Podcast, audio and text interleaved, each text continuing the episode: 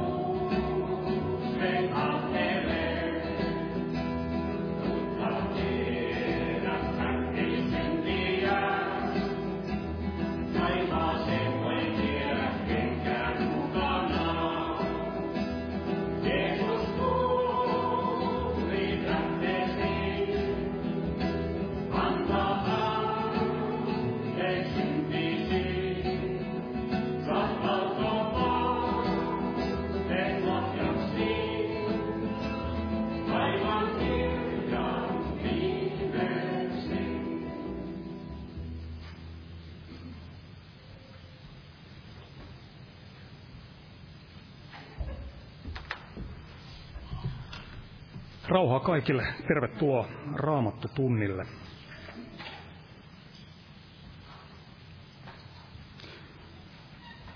Aloitetaan kokous yhteisellä laululla numero kaksi.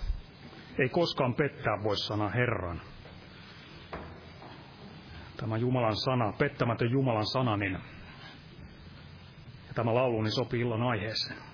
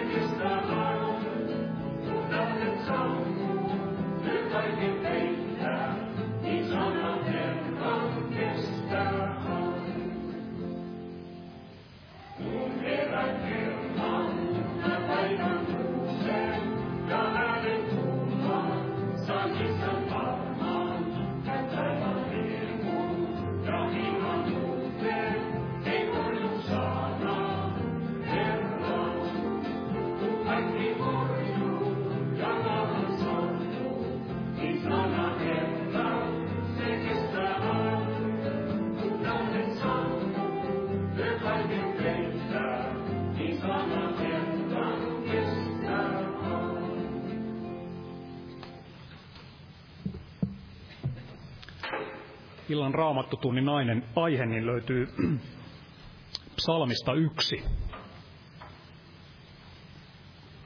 Psalmi yksi ja tästä jakesta kaksi. Mä jain, mutta otan jakeesta yksi. Psalmi yksi, jae yksi. Autua se mies, joka ei vailla jumalattomoin neuvossa, eikä astu syntisten teitä, eikä istu, kussa pilkkaajat istuvat, vaan rakastaa Herran lakia ja tehdään ihan ei muut puhtia, pahemman alan, jonka ei ja hän Rakastaa Herran lakia, niin kuin siinä jakeessa kasi sanotaan. Eli voimme sanoa näin, että rakastaa Jumalan sanaa, rakastaa tätä sanaa, sitä, mitä Jumala sanassansa puhuu. Eli Jumalan sana on rakas. Ja kun näin on, niin mitä tämä rakkaus vaikuttaa, niin se vaikuttaa sitä, että on halu, ei vain näin pintapuolisesti, tai ei ole halu pintapuolisesti Jumalan sanaa lukea, vaan on halu tutkia sitä. Eli rakkaus Jumalan sanaa kohtaan, niin eihän se tietenkään ole irti itse herra, rakkaudesta Herraa, Herraa kohtaan ja hänen rakkauden vaikutusta Herran omassa. Ja tämä kaikki, niin rakkaus Herraan, niin siinä on mukana tämä rakkaus hänen sanansa kohtaan. Ja tämä rakkaus vaikuttaa myös sitä, että tahtoo tutkia tätä Jumalan sanaa, ei lukea pintapuolisesti, vaan kyse ei ole vain jostain mielipiteistä suhteesta Jumalan sanaan, vaan tutkia sitä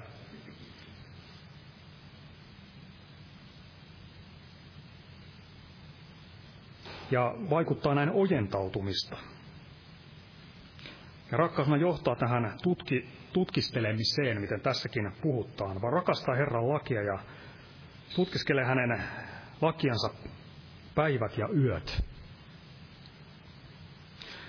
Ja Jumalan sana on myös semmoinen, kun sitä näin haluaa Jumalan sanan ääressä olla ja sillä itsensä ravita, niin se myös vahvistaa ja vahvistaa tätä rakkautta elävää Jumalaa, elävää Jeesusta kohtaan.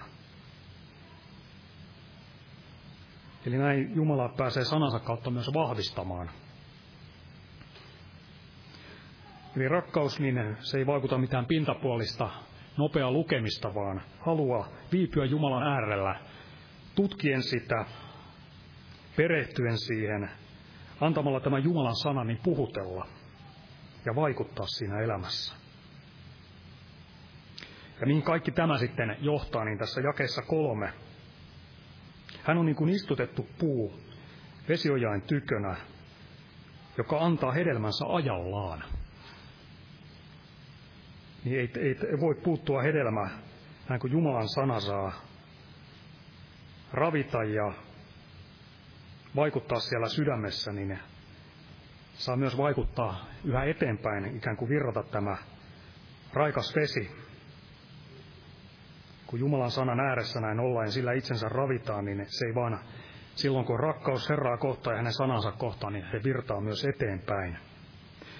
Ja myös Jumalan hengellä, niin jos näin ei sana ole rakas, ei tutki Jumalan sanaa eikä halua sen ääressä näin viipyä, tutkiskella, mitä Jumala sanassa puhuu, niin eipä Jumalan pyhällä hengelläkään paljon ole sitten mistä ottaa ja kuinka hän voi sitten muistuttaa sitä, mitä Jeesus on meille sanonut, jos emme sanassa näin tutki, mitä Herra meille puhuu.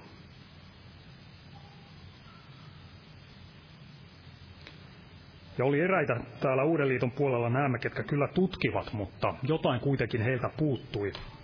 Evankeliumissa Johanneksen mukaan viides luku.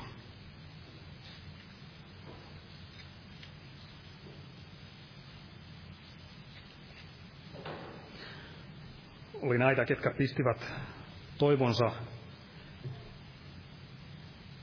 toivonsa siellä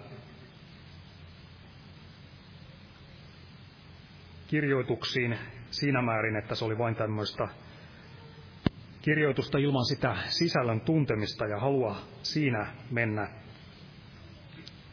edetä sen mukaan, mitä Jumala siinä sanoo, ja rakkautta itse siihen, itse siihen sanan sisältöön.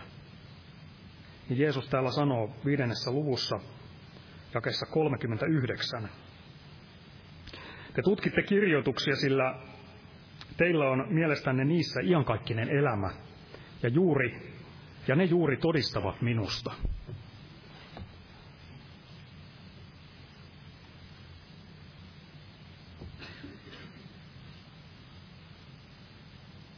Ja näinhän oli juuri näiden fariseusten ja niiden kohdalla, ketkä kyllä näin kirjoituksista paljon puhuvat ja ulko, voidaan sanoa sanan sisällön ulkopuolella paljon tunsivat kirjainta, mutta jossa tämä Jumalan sana, kirjoitukset eivät saaneet sijaa, niin mikä heiltä puuttui, niin puuttui rakkaus tätä sanaa kohtaan totuudessa. Ja Jeesus on itse oli totuus ja hän seisoi siellä heidän edessään. Eli jos näin puuttuu rakkaus totuuteen, niin eipä silloin tämä Jumalan sana ja rakkaus elävää Jeesusta kohta, niin raavattu pääse avautumaan, mutta kun on halu seurata Herraa, elää hänelle ja tutkia hänen sanansa, antaa se vaikuttaa elämässänsä ja perehtyä siihen, tulla sanana näin valokeilan alle tutkittavaksi, antaa sen näin puhutella, niin varmasti tämä juuri kaikki vaikuttaa sitä kaikkea, mitä tässä salmi kolmannessa jakeessa puhuttiin tätä vesiojan, todellisen vesiojan, todellisen elävän veden ääressä olemista, siinä virvoittumista ja näin sitten tämä saa tuottaa sitä hedelmää niin omassa elämässä kuin sitten saa virrata näin meistä eteenpäin. Aamen. Otan joitakin esirukouspyyntöjä. Vanhuksen korvien puolesta. Sisaren kovien polvia nilkkakipujen paranemisen puolesta. Sairaan, sairaan veljeni puolesta kovasta päänsärystä kärsivän uskovaisen sisaren puolesta. Että Jeesus pelastaisi 50-vuotiaan moniongelmaisen mieshenkilön. 87-vuotiaan miehen pelastumisen puolesta. Noustaan ylös ja rukoillaan. Kiitos Jeesus, että saamme tänä hetkenä kokoontua sinun sanasi ääreen, Jeesus. Anna, että sinun sanasi saisi meille itse kullekin, Herra, puhua ja vaikuttaa meissä sinun tahtosi, mukaista kasvua, Jeesus. Ja anna, että meillä olisi se halu viipyä sanasi ääressä, tutkien, tutki, tutkien sanasi, mitä sinä tahdot sanasi kautta puhua. Ja anna näin pyhän henkesi kirkastaa sanasi meille. Ja anna, että me ole tämmöisiä, ketkä vain pintapuolisesti tutkivat sanaa, Herra, vaan ketkä haluavat viettää aikaa sanasi ääressä ja antaa sanasi tehdä meidän elämässä sen työn, minkä sinä tahdot sanasi kautta tehdä, Herra, elämässämme. Ja kaikki tämä johtaa, Herra, syvempään sinun tuntemiseen, Herra, ja kaikkeen siihen, mitä sinä tahdot meidän elämässä tehdä ja meidän kauttamme tehdä, Jeesus. Kiitos Jeesus, jää siunaamaan tämä kokous ja siunanne myös nämä rukouspyynnöt, Herra. Pelasta sieluja ja paranna siellä, Herra, missä tahdot näin parantaa, Herra Jeesus, ja auta kaikissa ongelmissa, Herra Jeesus. Ja vaikuta myös, Herra, sielujen kohdalla, että ottavat jokainen Herra niitä oikeita askeleita elämässänsä sinun tahtosi mukaisesti. Amen. Ja jälleen tänään raamattu tuntia keskiviikkona rukouskokous kello 19. Ja sitten sunnuntaina kokous kello 18 ja huomenna torstaina niin esi- tai toi evankeliointi-ilta. Evankeliointi-ilta saa näin viedä iankaikkisille sieluille tätä pelastussanomaa. Ja lauletaan yhteinen laulu ja kerätään vapaaehtoinen, vapaaehtoinen uuri laulun aikana. Laulu 329. Joka Herran tuntee voimallinen on. Ja Jumalan sana, jos mikä, niin auttaa meitä oppimaan tuntemaan Herraa.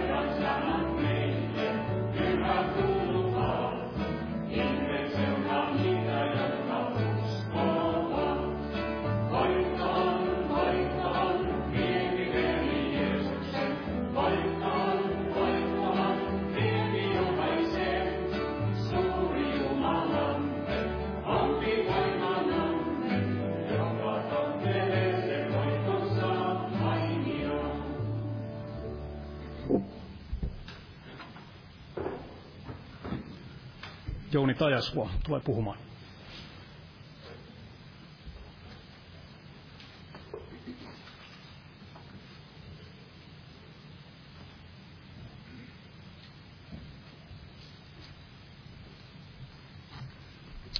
Jumalan rauhaa jokaiselle vaan. Eli aihe löytyy sieltä psalmista yksi. Veli otti siitä, ja tämä ikään kuin tämä psalmi yksi on semmoinen varmasti hyvin yksi oleellisimpia psalmeja, mitä tämä raamattu on kirjoitettu. Sitä tuskin on laitettu, laitettu sinne niin kuin sattumalta ensimmäiseksi, vaan siinä on hyvin paljon kiteytettynä tätä uskovaisen vaellusta. Ja niin kuin veli otti tuossa hyvin esille, että kun siinä sanot, että autua se mies, joka rakastaa Herran lakia ja tutkistelee hänen lakiansa päivät ja yöt, niin siinä on juuri tämä sana rakkaus. Ei ainoastaan, että tutkiskelee sitä lakia. Niin kuin siellä oli näitä ihmisiä, jotka eivät sitten rakastaneet kuitenkaan Herraa, vaan tutkiskelivat ja osasivat ulkoa, ulkoa joka suunnalta näitä raamatun tekstejä, mutta heillä ei kuitenkaan löytynyt sitten tätä rakkautta totuuteen. Eli näin autuaita ovat ne, jotka eivät ainoastaan tutkiskele lue sanaa, vaan todella rakastavat Herraa. Niin silloin se sana saa tehdä sen, sen työnsä. Ja kun miettii tätä sanaa rakkaus, niin sitä ei hirveästi varmaan tältä vanhan testamentin puolesta löydy, mutta jotakin kohtia psalmeista löytyy. Luetaan vaikka jotain kohtia tähän aluksi. Aluksi tota, täältä psalmi 31.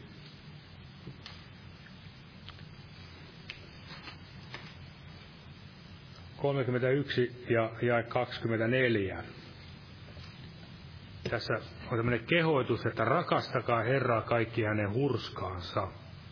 Herra varjelee uskolliset mutta ylpeileväisille hän kostaa monin kerroin. Eli tässäkin tulee taitus ja kehotus rakastaa Herraa. Rakasta Herraa sinun Jumalaasi kaikesta sydämestäsi ja niin edespäin, niin kuin siellä Jeesuskin tai Raamattu kehoittaa. Se on se lähtökohta ylipäätänsä, että voimme elää elämää, joka Jumalaa miellyttää. Silloin voimme myös rakastaa lähimmäisiämme, niin kuin itseämme. Ja sen me tiedämme sitten, jos me mietimme omaa elämää, jos ei ole lähimmäisen rakkautta, niin silloin varmasti ei ole myöskään kunto, suhde Jumalaankaan kunnossa. Ja aivan niin kuin ovat seurauksia toinen toisestaan. Eli ensiksi suhde Jumalan kanssa, niin sitten varmasti tulee asiat kuntoon myös lähimmäisten kanssa. Eikä se ensimmäinen, se oma minä pääse siihen ensimmäisenä kiilaamaan kaiken näiden yläpuolelle, vaan rakastamaan Herraa, niin kuin siellä myöskin korinttalaiskirjassa Paavali sanoi, että Maranata, Herramme on lähellä, tai Herramme tulee, ja myöskin hän siellä sanoi, että joka ei pidä Herraa rakkaana, hän olkoon kirottu. Hyvin voimakkaita sanoja. Eli tässä puhutaan myös tästä rakkauden ja uskollisuuden, ne ovat tähän laitettu samaan jakeeseen, niin varmasti juuri tämä Jumalan rakkaus, niin se on uskollista rakkautta. Ja jos me rakastamme Jumalaa, niin me olemme uskollisia häntä kohtaan ja myöskin toinen toisillemme, puolisoillemme. Näin edespäin, että se ei ole mitään uskontonta rakkautta tai rakkaudetonta uskoa, niin kuin myöskin voidaan sanoa toisinpäin. Ja myöskin tämä psalmi 119 löytyy täältä siinäkin puhutaan tästä rakkaudesta. Tässä psalmi kirjoittaa, kirjoittaa näin, psalmi 119 ja jae 97. Tässä hän sanoo näin, psalmi 119 ja 97, kuinka sinun lakisi onkaan minulle rakas? Kaiken päivää minä sitä tutkistelen. Eli ikään kuin David olisi tässä kirjoittanut juuri tämän saman ajatuksen. Tätä hän ei tiedä, kuka hän on ollut, mutta en ihmettele, vaikka olisi ollut itse David tämä psalmin kirjoittaja. Eli kaiket päivää hän tutkiskeli Jumalan lakia, Jumalan sanaa, ja varmasti hän kerkisi siinä välissä myös muitakin asioita hoittelemaan, mutta se oli hänen ensimmäinen ensimmäinen prioriteetti nimenomaan etsiä Jumalaa ja hänen valtakuntaa ja hänen vanhuskauttansa. Eli se on varmasti meillekin ajallisenkin elämän palvelustyön salaisuus, että ensiksi on asiat Jumalan kanssa kunnossa ja sieltä ammennamme sitä taivaallista viisautta ja rakkautta ja uskoa, niin varmasti nämä ajallisetkin asiat tulevat siinä sivussa hoidetuksi. Ja myöskin tätä samaa Raamattu kehottaa Uudenkin liiton puolella siellä kolossalaiskirjeen kolmannessa luvussa.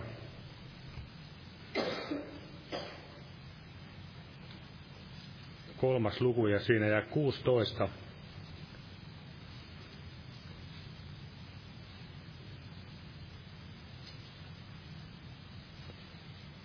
kun hän sanoo näin kolmas luku ja 16 kolossalaiskirjettä, runsaasti asukoon teissä Kristuksen sana.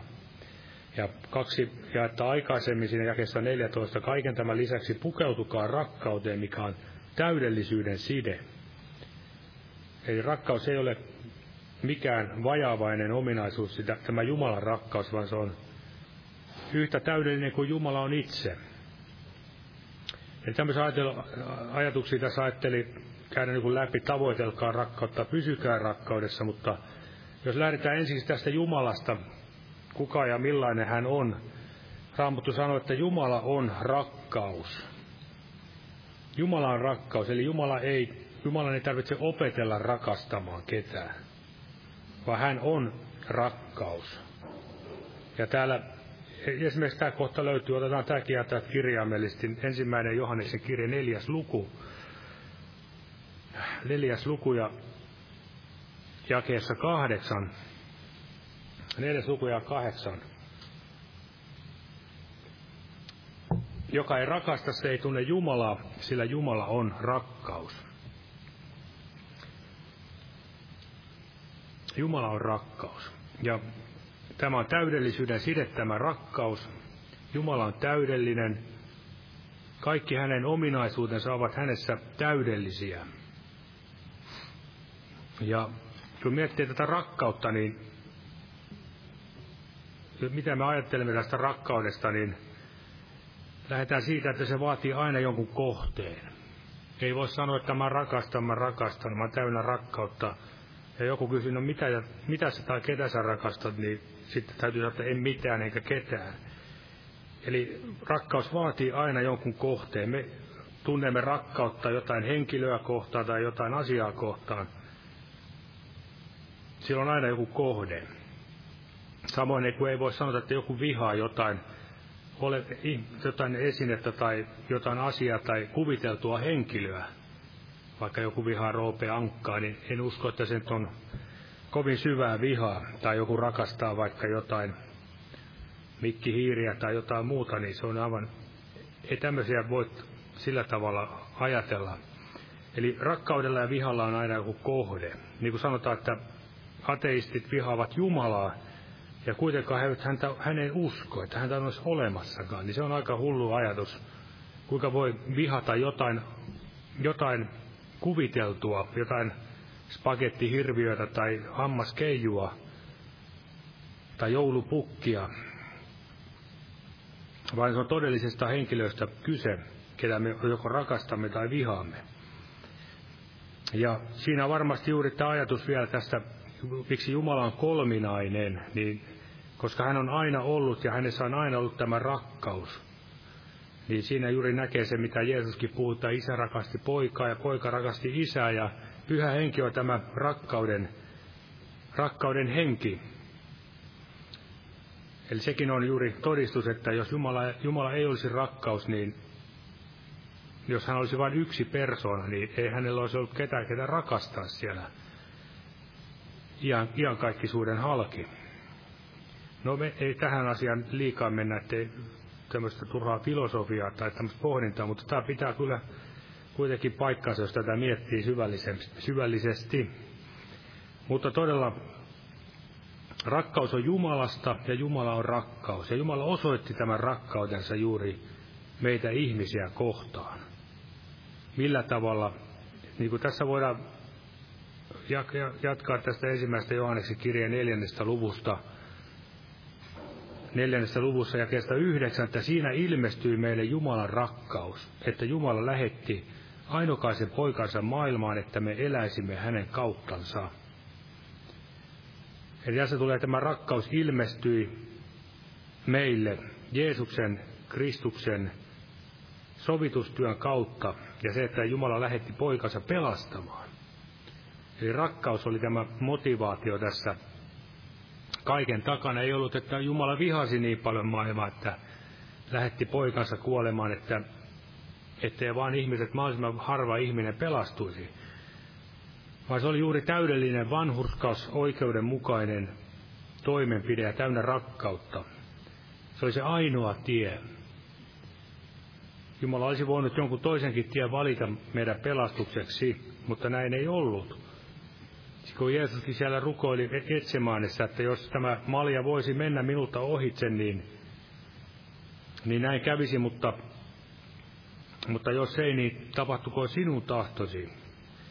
Ja jos me ajattelemme Jumalaa isää, niin hän olisi siinä vaiheessa viimeistään täytynyt jo sanoa Jeesukselle, että valitaan joku helpompi tie. Vaan se vaati todella Jeesuksen täydellisen kuuliaisuuden, täydellisen uhrautumisen, kaiken sen vihan, mikä syntiä kohtaa, niin, ja mikä tulisi meille osoittaa, niin se, hän otti sen vapaaehtoisesti päällensä. Eli siinä me näemme sen Jumalan rakkauden meitä jokaista kohtaan. Eli näin me olemme oppineet tuntemaan Jumalan rakkauden Jeesuksessa Kristuksessa. Ja, ja vielä voitaisiin mennä sitten tuohon ajatukseen, että tavoitelkaa rakkautta. Tavoitelkaa rakkautta. Se on semmoinen asia, mikä varmasti voitaisiin jollakin tapaa käydä läpi tässä. Se löytyy täältä ensimmäisestä korintolaiskirjasta 14. luvusta. Ensimmäinen kirja korintolaisille 14. luku, siinä tämä ensimmäinen jae. Sanoo näitä, tavoitelkaa rakkautta ja pyrkikää saamaan hengellisiä lahjoja, mutta varsinkin profetoimisen lahjaa. Eli tässä oli tämä ajatus, tavoitelkaa rakkautta. Edellisessä jakeessa Paavali puhui siitä, että vaikka puhuisin ihmisten enkelien kielillä ja niin edespäin monia ihmeellisiä asioita, 14. luku, ensimmäinen ensimmäinen korintolaiskirja. Eli sieltä löytyy tämä ajatus, että vaikka puhuisi ihmisten enkeliä kielillä, mutta ei olisi rakkautta. Ja Paavali puhuu armolahjoista, ja juuri näissä, muistaakseni tässä hiljattain, hiljattain Osmo puhui tästä, eli, eli juuri tämä armolahjat eivät ole meitä itseämme varten, vaan ne ovat seurakunnan rakennukseksi, ne ovat yhteisen uskon vahvistumiseksi ja, ja ne ovat niitä palvelevia lahjoja. Niillä me palvelemme toinen toisiamme, niillä armolahjoilla. Ja jos me miettimme tätä rakkautta, niin siinä samassa sitten Paavali puhui tästä rakkaudesta, kuinka se on juuri oleellinen asia kaikessa tässä. Jos ei ole motivaatio oikea, niin, niin kaikki tämmöiset armolahjatkin ne nostattavat sitten sitä omaa, omaa ylpeyttä ja ovat itsekyydessä näin tehtyjä tai toimii, ihminen toimii väärässä motivaatiosta. Ja kun mietitään rakkautta, niin ei Paavali varmasti tätä sen takia vaan laittanut tähän, että jotain tämmöistä hunajaa tänne keskelle laitetaan vähän, mutta se on juuri näin, että Jumalan rakkaus on se sanotaan se käynnistävä voima, mikä saa meidätkin tekemään, että Jeesuskin rakasti meitä ja uhrasi itsensä ja hän vaelsi rakkaudessa ja antoi itsensä suloiseksi uhriksi, suloiseksi tuoksuksi. Ja rakkaus myös va- vaatii pakottaa meitäkin, niin kuin siellä toisessa korintolaiskirjassa Paavali sanoi. Ja jos meillä ei olisi rakkautta, niin mietimme kaikkea tätä seurakunnankin uskoviakin keskeistä palvelutyötä, niin ilman rakkautta, niin se on, on aivan sama, vaikka olisi jotain robotteja täällä tekisi ja olisi jotain itsepalveluautomaatteja. mistä sitten saataisiin kaikki se, mitä me tarvitaan. Jos tarvii rukousapua, niin painaa jotain nappia ja tällä tavalla, tai jotain muuta apua, niin Eli juuri se, että me tarvitsemme sitä Jumalan rakkautta, kun Jeesus sanoi, että, että siitä maailma tuntee teidät minun opetuslapsikseni, että teillä on tämä keskinäinen rakkaus. Eli se, miten, jos on lukenut näitä, van, ei vanha liito, vaan siis näitä Rooman ajan lausuntoja, mistä, mistä kristityt tunnettiin, niin juuri tästä rakkaudesta, laupeudesta, miten he kohtelivat siellä toinen toisiansa ja auttoivat ja tekivät kaikkea laupeutta ja tämmöistä rakkauden työtä, niin siitä se sai monet heistä nämä ulkopuoliset kääntymään uskovaa, uskovaisiksi Jeesuksen puoleen. Eli ei siellä ollut viha, vihapuheet se ykkösaiheena, vaikka sitäkin varmasti olisi Rooma tarvinnut, mutta se, se ei ollut se Jumalan tapa tälläkään aikana varmasti ensisijaisesti, että tuomitaan vaan kaikki muut, vaan todella se, että me yritämme heidät näin rakkaudella voittaa, niin kuin siellä sanotaan, että Jumalan hyvyys ja laupeus, armo vetää meitä parannukseen. Ja se on vielä tässä ajatus tästä tavoitelkaa rakkautta, kun semmoinen, semmoinen valitusvirsi joskus, tai aika useastikin on tässä vuosien mittaan kuullut, että ei täällä ole rakkautta. Jos me ajattelemme näitä armolahjoja, ne ovat juuri palvelevia, palveluun tarkoitetta armolahjoja. Ja jos ajattelee näitä, ihmisellä on joku armolahja, niin hän haluaa palvella. Ja myöskin se, että jos ihmisellä on itsellään sitä rakkautta, niin hän haluaa myöskin sitä osoittaa toisille. Ei hän ole ensimmäisenä vaatimassa sitä muilta, että että kun teillä ei ole sitä rakkautta, niin menepäs muualle sitten tästä näin. Ja tot, tokka, tottahan se on toki, että, että meillä ei varmasti ole riittävästi, koska ei ole Korinton seurakunnallakaan riittävästi, koska Paavali sanoi, että tavoitelkaa rakkautta.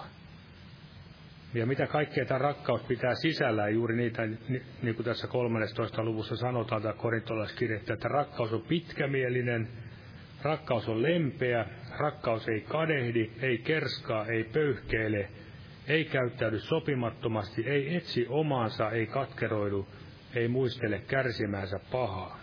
Ei iloitse vääryydestä, vaan iloitsee yhdessä totuuden kanssa. Kaikki se peittää, kaikki se uskoo, kaikki se toivoo ja kaikki se kärsii. Eli näidenkin asioiden puitteissa, jokainen hiljentyy Jumalan edessä, niin huomaa, että vielä on tavoiteltavaa tässä omassakin elämässä. Ja todella näin, että ei ole itse muilta vaatimassa sitä, jos ei myöskään itsellä, itsekin voi kuitenkin sitä yhtä lailla tavoitella. Eli se on näin tämä ajatus, toivottavasti tuli jotenkin selkeästi tämä ajatus, että jos vaatii muilta, niin on hyvä myös itsekin pyrkiä siihen, että voisi näitä samoja poloisia sisaria ja veljiä auttaa siinä, että he pääsisivät sitten siinä rakkauden tavoittelussa eteenpäin. Ja kun me luimme, niin mitä tämä todellinen rakkaus pitää sisällä, niin se on aika haasteellinen asia. Se ei ole vain semmoista olalle läksyttelyä tai jotain halailua tai tämmöistä kaunista tunnelmaa, vaan siinä, siinä on paljon tämmöisiä asioita, mitä ihmisen, ihmisessä ei itsessään ole. Helposti me kadehdimme tai kerskailemme, käyttäydymme jopa sopimattomasti tai iloitsemme vääryydestä – ja näin edespäin. Kaikkea sitä löytyy meidän lihastamme, mutta ei, ei juurikaan sitä Jumalan rakkautta, niin kuin velikin otti sen kohdan alussa, että heillä ei ollut sitä Jumalan rakkautta. Ja sitten myös tämä ajatus pysykää tässä Jumalan rakkaudessa. Eli se on silloin niin kuin tässä Raamattu tunnin aiheenakin on tämä, vaan rakastaa Herran lakia. Jos me rakastamme Herran lakia, niin varmasti me sitä tutkimme, siitä ammennamme ja myöskin haluamme pysyä siinä olemme, niin kuin siellä Jaakobin kirjassakin sanotaan, että emme ole ainoastaan näitä kuulijoita, vaan muistamattomia kuulijoita, vaan sanan tekijöitä. Eli silloin se Jumalan sana pääsee sulautumaan meihin. Siitä löytyy paljon näitä raamatun kohtia, että sana hyödyttäisi meillä, meitä myöskin. Ja se on tarkoitettu juuri sitä varten, että se hyödyttäisi meitä. Ei se muuten hyödytä lukea, jos siitä ei ole mitään hyötyä. Ja niin kuin eräs kuulin tässä hiljattain puheen, missä otettiin tämmöinen esimerkki juuri, että sitä pitää jauhaa sitä sanasta ja siementä, niin kuin näitä viljan siemeniäkin pitää jauhaa, että muutenhan se menee vaikuttamatta mitään sula, ruumi tämän ruoan sulatuksen läpi, eikä siitä irtoa mitään. Ja varmasti juuri tämä on juuri se ajatus, että tulee ikään kuin märehtiä tässä Jumalan sanaa ja tutkiskella sitä sydämessään. Eli pysyttää itsensä Jumalan sanassa, niin kuin siellä Raamatussa sanotaan, että juurtuneena häneen ja uskossa, no en nyt ihan muista tarkalleen, niin luetaan tämä kohta. Monasti luettu täältä, mutta luetaan silti kolossalaiskirja toinen luku ja kuudes jae. Kolossalaiskirja toinen luku ja kuudes jae. Niin kuin te siis olette omaksenne ottaneet Kristuksen Jeesuksen, Herran, niin vaeltakaa hänessä, juurtuneena häneen ja hänessä rakentuen ja uskossa vahvistuen. Niin kuin teille on opetettu ja olkoon teidän kiitoksenne ylitse vuotavainen. Eli vaeltakaa hänessä, vaeltakaa tätä Kristus tietä, pyhitettyä tai pyhää tietä, juurtua häneen. Eli se on juuri tätä pysyttäytymistä Jumalan rakkaudessa, että me juurrumme häneen. Ja juuret ovat niitä todella tärkeitä, jos me ajattelemme moni puuta kasvi, jos niillä ei olisi näitä juuria maassa, niin nehän kaatuisi saman tien. Ja juurien kautta myös ne saavat sitä ravinteita ja vettä maasta. Yhtä lailla meillä on ihan sama asia, että kaadumme, jos meillä ei ole juuria, ja kuihdumme. Ja, ja siellä myöskin Efesolaiskirjassa puhuttiin tästä samasta ajatuksesta, otetaan sekin tähän neljäs luku. Tässä puhutaan tästä kasvamisesta Kristukseen ja neljäs luku ja 15. Efesolaiskirja neljäs luku ja 15. Vaan että me totuutta noudattaa rakkaudessa kaikin tavoin kasvaisimme häneen, joka on pää, Kristus. Eli jälleen tässä tulee totuutta noudattaen rakkaudessa. Muuten emme kasva, jos meillä ei ole rakkautta totuuteen. Eli hänen tulee kasvaa minun vähetä. Ja se on se silloin kun me juurumme Kristukseen, niin hän kasvaa meissä ja me vähenemme. Ja sen jokainen varmaan, joka uskossa on ollut jonkin aikaa tai pidempään, niin tietää, että se, ei, se on aika kivuliasta kuitenkin. Tämä on hyvin kivulias prosessi. Niin kuin ristiin naulitseminenkin, niin ei se ollut kerta kuolema, vaan se oli hyvin pitkä ja hidas kuolema. Ja näyttää siltä, että uskon elämässäkin on vähän sama juttu, että ei niitä itselleen kuoleminen ei ihan hetkessä aina käy.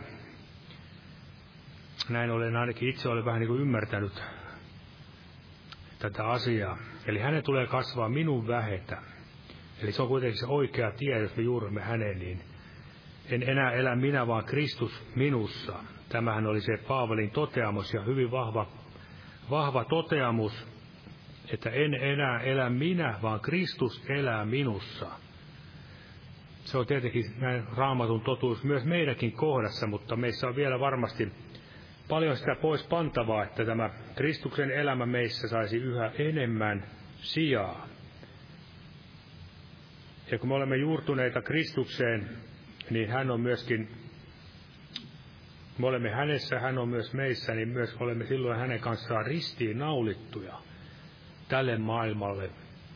Ja senkin näkee sitten, onko ristiin naulittu, niin varmaan niissä koetuksissa ja kiusauksissa, mitä meillä itse kullakin on, että vielä se liha tahtoisi sieltä nousta.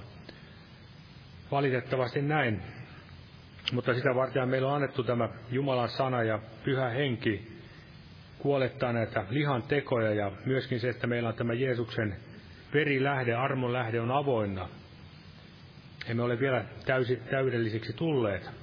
Tarvitsemme nimenomaan armoa, kaiken pohjahan kuitenkin tämä Jumalan laupeus ja armo meitäkin kohtaa, uskovia kohtaa, vaikka kuinka olisimme olleet satoja vuosia uskossa, kun Raamattu sanoi, että vanhuskautettuna hänen armonsa kautta, ei omien tekojen kautta. Se on, se on sellainen asia, mikä pysyy kuitenkin loppuun asti, tai pysyköön myös meidän elämässämme. Jumala rakasti meitä ja lähetti poikansa ja me saamme olla hänen rakkautensa kohteita. Ja tätä rakkautta varmasti me joudumme tutkimaan elämässämme niin kuin anteeksi, Jeesus itse puhui Efeson seurakunnalle, että he olivat hyljänneet tämän ensimmäisen rakkauden. En siitä sen enempää halua lähteä puhumaan, koska se on varmasti ihan oma raamattutunnin aiheensa, mutta heillä oli paljon hyviä tekoja, mutta ei nämä hyvät teotkaan korvaa sitä rakkautta. Ne olivat juuri niin kuin semmoista palveluautomaattitouhua, eli näin me voimme rutiinisti tehdä asioita kuitenkin kylmällä sydämellä. Oikeita asioita, näennäisesti hyviä asioita, mutta jos ei ole se rakkaus siellä motiivina, niin sekään ei Jumalaa miellyttänyt. Eli rakkauden kautta vaikuttava usko. Puhutaan, sitä Paavali siitäkin mainitsi, eli ei auta Jeesuksessa Jumalassa ympärileikkaus eikä ympärileikkaamattomuus. Eli sama, noudatatko lakia vai et noudata, mutta jos ei ole rakkauden kautta vaikuttava usko, niin ei niillä asioilla mitään merkitystä. Ja kun meillä on tämä rakkauden kautta vaikuttava usko, niin silloin myöskin tämä Jumalan tie, se ei ole meille raskas, niin kuin Johannes kirjoittaa.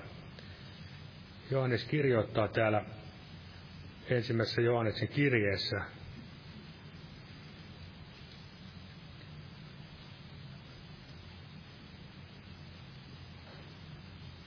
täällä viidennessä luvussa. Siitä voitaisiin lukea jakeet 2 ja 3. Siitä me tiedämme, siis viides luku jakeet 2 ja 3. Siitä me tiedämme, että rakastamme Jumalan lapsia, kun rakastamme Jumalaa ja noudatamme hänen käskyjänsä. Ei tässäkin ensiksi rakastamme Jumalaa ja noudatamme hänen käskyjänsä, ei päinvastoin. Sillä rakkaus Jumalaa on se, että pidämme hänen käskynsä ja hänen käskynsä eivät ole raskaat. Eli nämä juuri toimivat yhdessä, ei erillään toisistaan.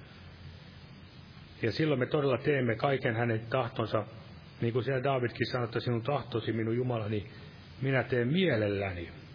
Ja silloin myös me emme ole niin kaiken, kaiken tämmöisten eksytysten ja kaiken tämmöisen, mikä maailmassa on, suurta eksytystä, niin emme ole niiden vieteltävinä, koska meillä on tämä rakkaus, ja rakkaushan on luonteeltaan myös uskollista. Se on silloin uskollista rakkautta, ja me tahdomme, se on myöskin sitä, että pysymme Kristuksessa näin loppuun asti. Täytyy katsoa kelloa vähän, ettei liian pitkäksi tässä meidän. Jotain vielä ottaisin tuohon loppuun. Ihan tuossa tuommoinen ajatus tuli myöskin Psalmi 34. Salmi 34, siitä jakeet 4 ja 5. Tässä sanotaan näin, Salmi 34, jakeet 4 ja 5. Ylistäkää minun kanssani Herraa, kiittäkäämme yhdessä hänen nimeänsä. Minä etsin Herraa, ja hän vastasi minulle. Hän vapahti minut kaikista peljätyksistäni. Eli tässä sanotaan, että Jumala vapahti Daavidin kaikista hänen peljätyksistään. Hänellä oli paljon ahdistusta, pelkoa, hänkin tunsi pelkoa. Mutta Jeesus vapahti. Jeesus on meidänkin vapahtajamme. Niin kuin Raamattu sanotaan, hän on koko maailman vapahtaja, mutta varsinkin uskovien. Eli kannattaa kaikki asiat viedä Jumalalle tiettäväksi kiitoksen kanssa. Eli hän vapahti kaikista peljätyksistä meilläkin saattaa monennäköistä peljätystä. Tulevaisuuden pelko. Maailmahan sanotaan, maailman ihmiset sanotaan, että he menehtyvät odottaessaan sitä, mikä maailmaa kohtaa. Mutta Jeesus sanoi omilleen, että mutta kun nämä tapahtuvat, niin rohkaiskaa itsenne, sillä teidän vapautuksenne hetki on lähellä. Eli se löytyy sieltä Luukkaan evankeliumi 21, mutta en lähde sitä lukemaan sieltä, se löytyy. Mietin juuri tätä ajatusta, kun Raamatun nämä vanhan liiton kirjoituksetkin puhuvat profeetallisesti niistä, mitä lopun aikana tapahtuu, niin tuli vahvasti mieleen tämä Exodus, tai juutalaisten kansa lähtö sieltä Egyptin orjuudesta, niin siinä, vapa, siinä oli paljon näitä ahdistuksia ja vitsauksia, mitä tapahtui siellä Faaraon maassa. Mutta Jumalan kansalle se oli vapautuksen hetki, kun taas toisaalta niille, jotka pimeydessä halusivat olla, niin se oli heille tuomion hetki. Varmasti tämä on sellainen asia, mikä tulisi myös meitäkin muistuttaa, että vaikka kaikki näyttää menevän, niin kuin sanotaan laulussa, paremmaksi muuttuu, mutta ei hyväksi milloinkaan, niin eihän se paljon lohduta näin, kun ajattelee, mutta kuitenkin me Jumalan lapsina tiedämme, että kaiken päämäärähän on kuitenkin se Jumalan hyvä tahto ja Jumalan valtakunnan ilmestyminen. Ei ainoastaan sisäisesti, niin kuin se nyt on jo meissä, mutta ihan kirjaimellisesti. Ja siksi meidän tulee sitä näin odottaa. Ja vielä sanotaan pelosta, Raamattu siellä Johannes kirjoittaa, että pelkoa ei rakkaudessa ole. On oikeata pelkoa, mutta se pelko, mistä varmasti Johannes kirjoittaa, tarkoittaa sitä pelkoa, joka laittaa meidät kieltämään Jumalan, kieltämään Jeesuksen, luopumaan uskosta. Semmoista pelkoa, mikä lamannuttaa, tukahduttaa uskon. Siitä varmasti ei löydy Jumalasta. Ja meissä varmasti aika ajoin saattaa olla näitäkin kokemuksia, syyllisyyttä ja ahdistusta, mistä ne sitten aina kumpuavatkaan, mutta, mutta silloin varmasti itse olen ainakin huomannut, että kun on joskus saanut kovaakin semmoista syyllisyyden rieputuksessa olla, niin paras lääke on usein sitten hiljentyä vain etsiä, niin sanotaanko kahta kauheammin, jos tämmöinen sanonta sallitaan, niin Jumalaa hiljentyä siellä hänen edessään rukouksessa, niin yleensä tämmöisetkin vääränlaiset syyllisyydet ja ahdistukset häipyvät. Eli todellinen pelko, Jumalan pelko, sitä me tarvitsemme. Siinä myöskin vaelsi alkuseurakunta. Heillä oli tätä Jumalan pelkoa, heillä oli sitä keskinäistä rakkautta. Ja myöskin sitten heillä oli sitä pyhän hengen virvoittavaa vaikutusta – mikä myös sai aikaan sen, että seurakunta kasvoi ja vahvistui uskossa. Sitä varmasti mekin jokainen toivomme tänäkin iltana tästä eteenpäin. Aamen. Noustaa pyytämään tässä siunausta. Kiitos Herra Jeesus sanoistasi ja anna oikein sanojesi painua ja tehdä työtä meidänkin sydämen maaperässä, Herra Jeesus. Ja oikein, että me todella, Herra, haluaisimme polvistua sinun eteen ja tulla sinun jalkaan juureen ja antaa sinun sanasi muokata ja murtaa meitä ja tehdä meistä niitä astioita, Herra, jalua käyttöä varten, Herra Jeesus. Että todella maailma näkisi meissä sinun rakkautesi me tulisimme enemmän sinun kuvakaltaisuuteen, Herra. Kiinnitä meidän mieltämme, katsettamme sinun, Herra, ja muuta sanasi ensi kautta jokaista täällä. Kiitos, että saat meille uskollinen Jumala, ja kiitos sitä verilähteestä, joka on auki tänäkin iltana, ja Anna todella vielä armorukouksen henkeä ja jää siunaamaan meitä jokaista näin nimessäsi. Aamen. Olkaa hyvä, istukaa.